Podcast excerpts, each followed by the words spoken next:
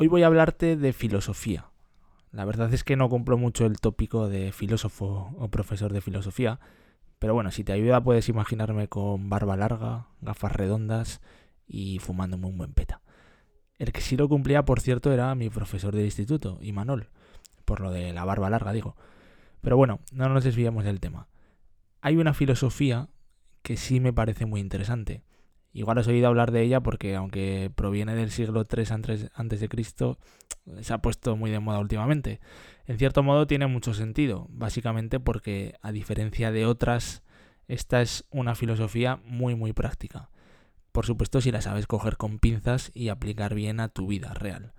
Verás, el estoicismo es una filosofía de vida que se basa en una premisa, que es vivir conforme a la naturaleza. Al escuchar esto es probable que estés pensando en, ir en taparrabos abrazando árboles por la selva. Incluso es probable que te hayas imaginado aquí a tu profesor de filosofía, pero no, no va de eso. La filosofía estoica determina que, igual que las plantas, por ejemplo, viven buscando el sol, porque esa es su naturaleza, la naturaleza del ser humano se basa en dos cosas. Por un lado, somos seres sociales y por otro lado, tenemos la capacidad de razonar. Así que los estoicos concluyeron que una buena vida humana es aquella en la que aplicamos la razón para mejorar en sociedad. ¿Sabes cuando conoces a alguien y dices, mira que se toma las cosas con filosofía? Bueno, pues un poco de eso va la cosa de hoy. De hecho, te diré que yo descubrí el estoicismo porque Juan Carlos, mi mentor, me recomendó el libro El arte de la buena vida, del que vamos a hablar hoy aquí. Y cuando lo leí había muchas cosas de las que me di cuenta que yo ya aplicaba antes, inconscientemente por supuesto, sin saber que eran estoicismo, pero otras que no. Así que es probable que conforme avance este podcast y te cuente cosas, a ti te pase lo mismo. No sé si te gustará mucho la filosofía o no, pero en lo que seguro coincidimos tú y yo es en que nos gusta la buena vida. Eso sí que nos gusta. También vamos a ver cómo hay otras cosas con las que no estoy de acuerdo con Seneca, Marco Aurelio y compañía pero bueno, de eso es de lo que se trata, de coger lo que nos es útil y tener claro cuál es nuestra filosofía de vida particular. Vamos a verlo de una manera bastante práctica, ya verás. Hola, ¿cómo estás? Te doy la bienvenida a Spoiler Podcast. Aquí voy a intentar hablarte claro sobre la cara bonita y menos bonita de cómo emprendo algunos proyectos. También reflexionaremos y aprenderemos sobre temas relacionados con el diseño, la creatividad y la vida que ello conlleva. Sin más, espero que disfrutes de este viaje.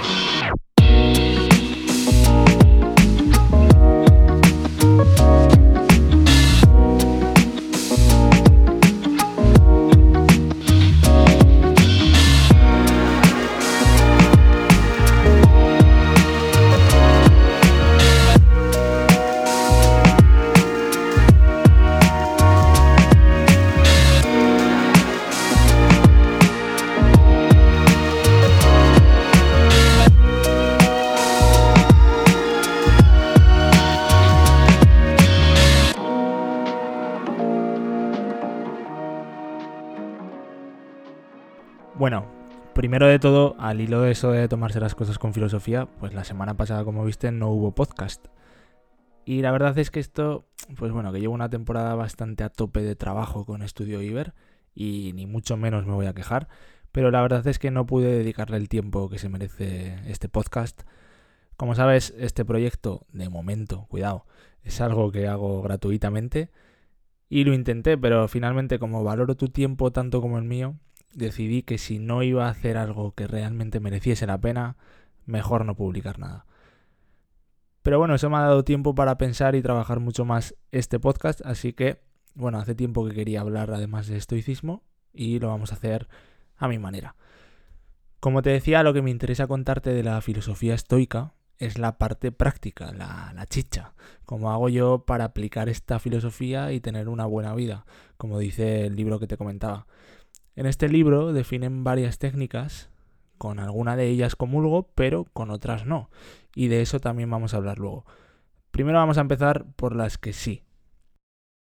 La primera técnica de esas que te digo que cuando lo leí me di cuenta que ya aplicaba es la técnica de la visualización negativa. Esto consiste en imaginarnos qué es lo peor que nos puede pasar. Hay tres razones para hacerlo. La primera y más obvia es la de prevenir que pasen esas cosas. Sin embargo, por muy previsores que seamos, algunas ya te digo yo que van a pasar inevitablemente. Yo esta primera razón no la cumplo mucho, la verdad. Soy más de curar que de prevenir.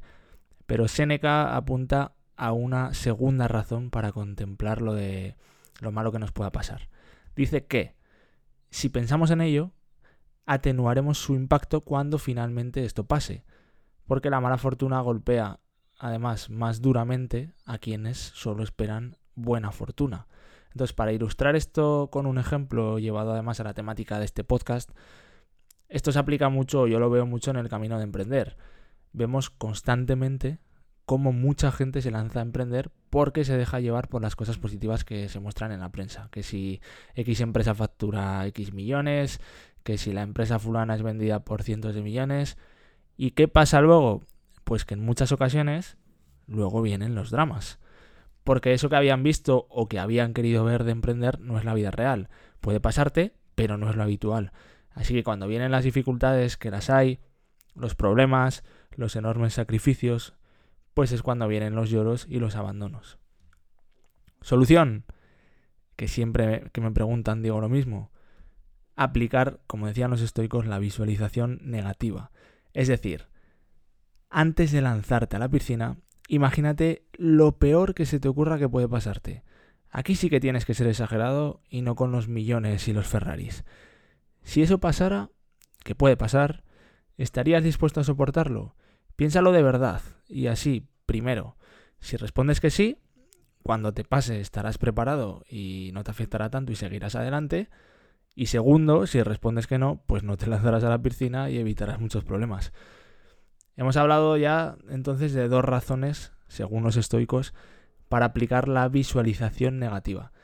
Pero hay una tercera razón, que es imaginar que perdemos lo que ya tenemos para aprender a apreciarlo. Te explico. Los seres humanos somos insaciables por naturaleza. Deseamos algo y en cuanto lo tenemos dejamos de apreciarlo. Los psicólogos Saint Frederick y George Lewenstein lo llamaron a esto adaptación hedónica. Hay muchos estudios, por ejemplo, sobre las personas a las que le toca la lotería. Normalmente esto permitiría a mucha gente vivir lo que sería la vida de sus sueños. Sin embargo, resulta que tras un periodo inicial de euforia, los ganadores de lotería terminan con un nivel de felicidad equivalente al que tenían antes del premio. Esto si no es menos, porque luego están a los que se les va la cabeza, pero bueno, eso es otro caso. El caso es que se acaban acostumbrando a ese nuevo Ferrari, a la nueva mansión, igual que antes estaban acostumbrados a su piso de 40 metros y a su coche chatarrero. Esto, dicen, nos pasa igual con las personas. Deseamos, por ejemplo, a una pareja y cuando la tenemos, pues nos acabamos acostumbrando a ello. Pues bien, una clave es evitar adaptarnos a lo nuevo. Los estoicos dicen que necesitamos encontrar una manera de desear lo que ya tenemos. ¿Cómo? Pues volvemos mediante la visualización negativa. Los estoicos recomendaban imaginar que hemos perdido aquello que valoramos, imagina que nuestra pareja nos abandona, que nos roban el coche, nos echan del trabajo, un ser querido se muere. En resumen, pensar en que nada de lo que tenemos es para siempre, que podemos perderlo todo en cualquier momento.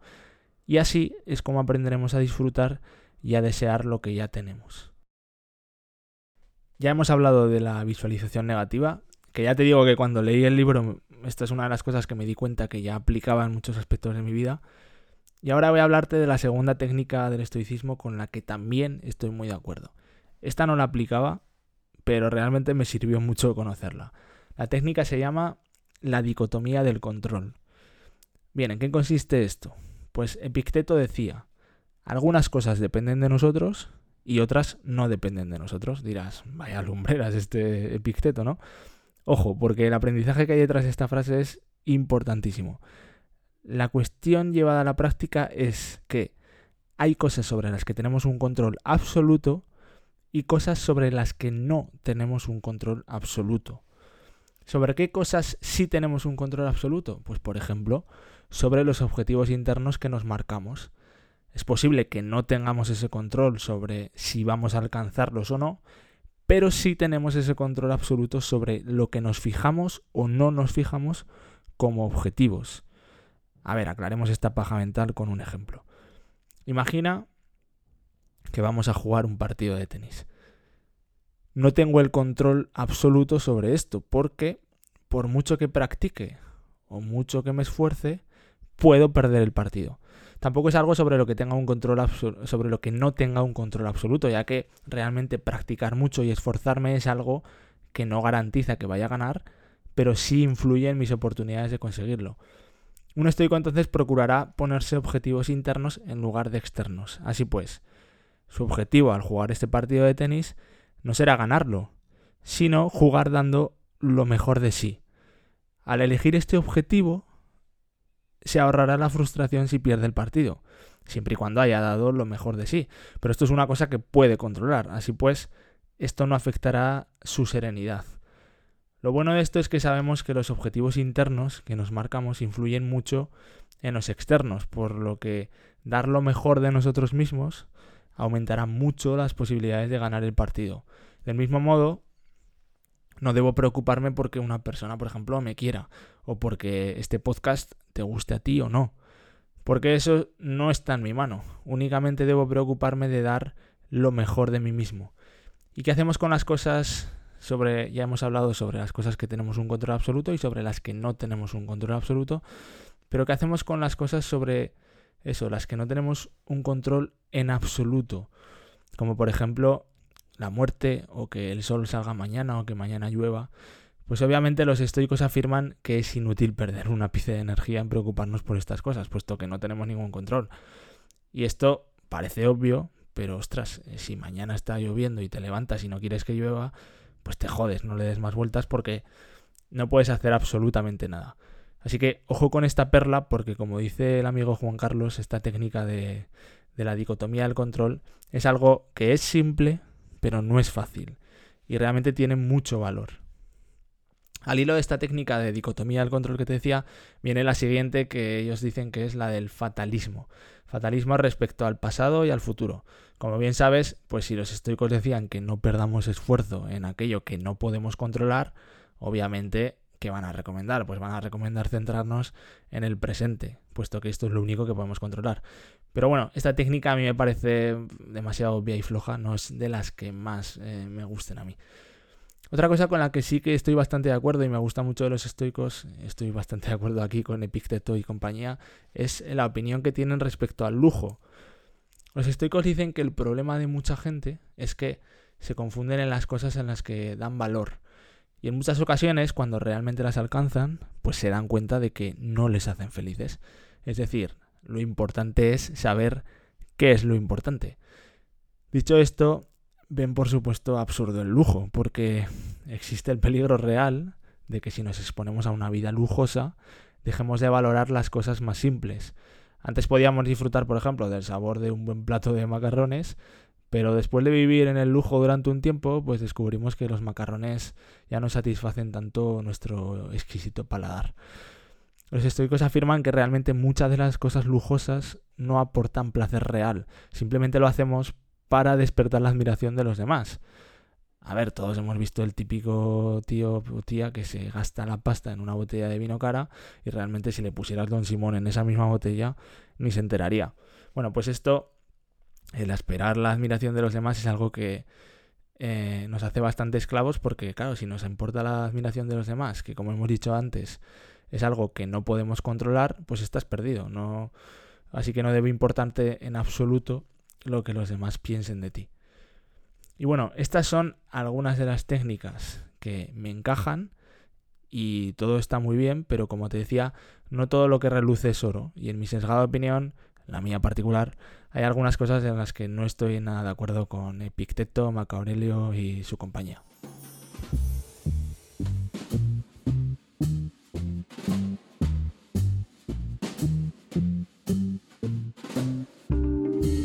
en ese afán por buscar la serenidad y solo preocuparnos por las cosas que están bajo nuestro control, los estoicos creían que nuestro futuro, pues bueno, venía ya predeterminado por el destino. Ellos, bueno, tenían una cosa más rara, una movida ahí con unas diosas y tal, pero bueno, no te quiero liar la cabeza.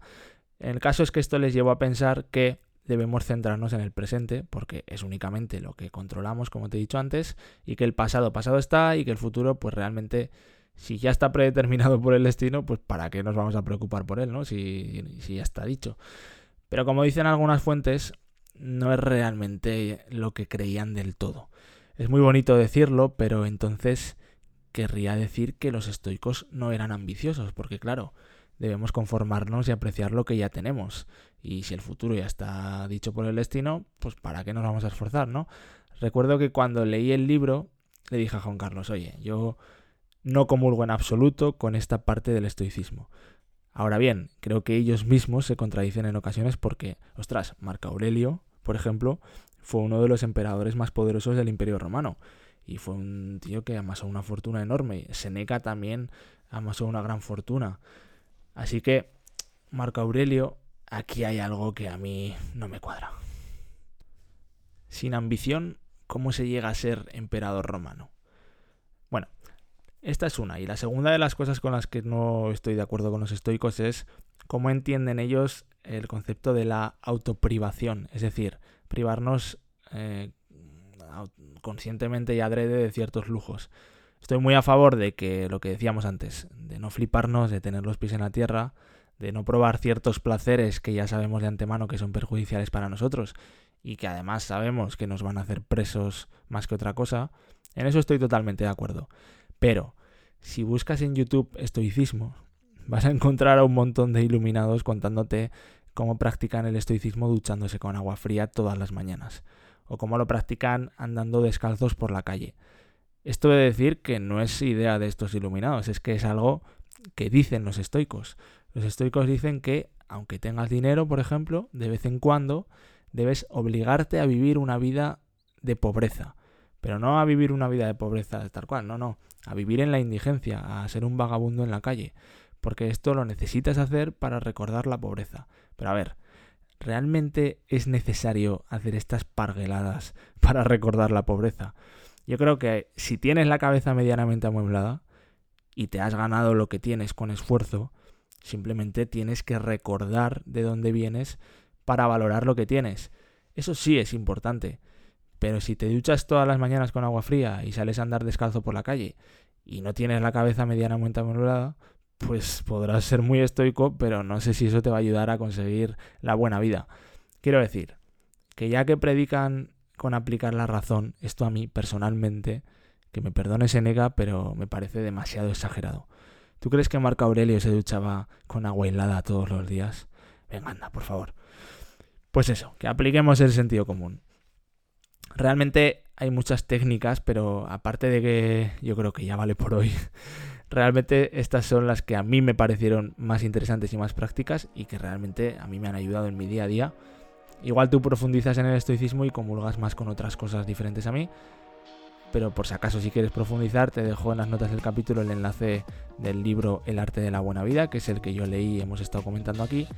Enlace, por cierto, de afiliados, por supuesto que esos 0,001 euros que me da Amazon ayudan mucho a financiar este podcast. Y bueno, hasta aquí, eh, lo dicho, si te ha gustado, pues ya sabes que compartir es vivir, que es gratis, y para cualquier cosa que quieras comentarme, pues puedes encontrarme en ignacioverges.com. Esto es todo, mil gracias siempre por escucharme, que pases una buena semana y nos vemos pronto.